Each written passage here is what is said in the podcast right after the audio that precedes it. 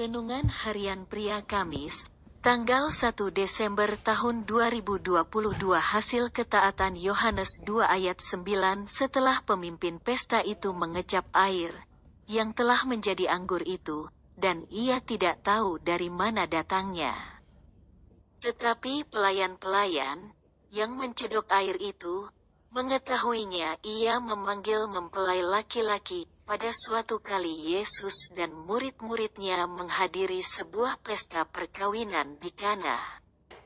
Ternyata yang mengadakan pesta itu kehabisan air anggur.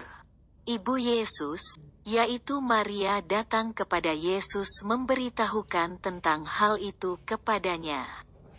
Dan Yesus mengatakan kepada ibunya bahwa saatnya belum tiba.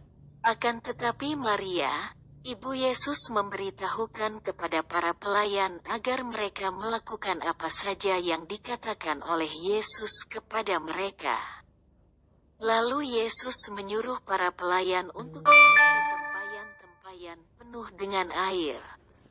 Dan para pelayan itu taat melakukan apa yang Yesus perintahkan.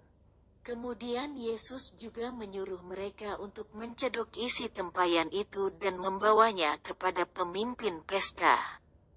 Ternyata air biasa itu sudah berubah menjadi air anggur.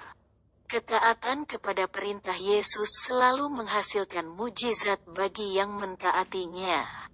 Jika para pelayan itu tidak taat, maka air biasa itu akan tetap menjadi air biasa. Akan tetapi para pelayan itu taat melakukan apa yang Yesus perintahkan. Dan hasilnya adalah mujizat. Air biasa berubah menjadi air anggur yang terbaik. Bagaimana dengan Anda dan saya? Apakah kita selalu mentaati perintah-perintahnya? Jika kita tidak taat, maka kita tidak akan mengalami mujizat. Akan tetapi jika kita mentaati perintah-perintahnya, maka kita akan mengalami kuasa mujizatnya. Jadi taatilah segala perintah-perintahnya. Refleksi diri, apa yang firman Tuhan katakan kepada Anda? Bagaimana kehidupan Anda dengan firman Tuhan itu? Catat komitmen Anda terhadap firman Tuhan itu.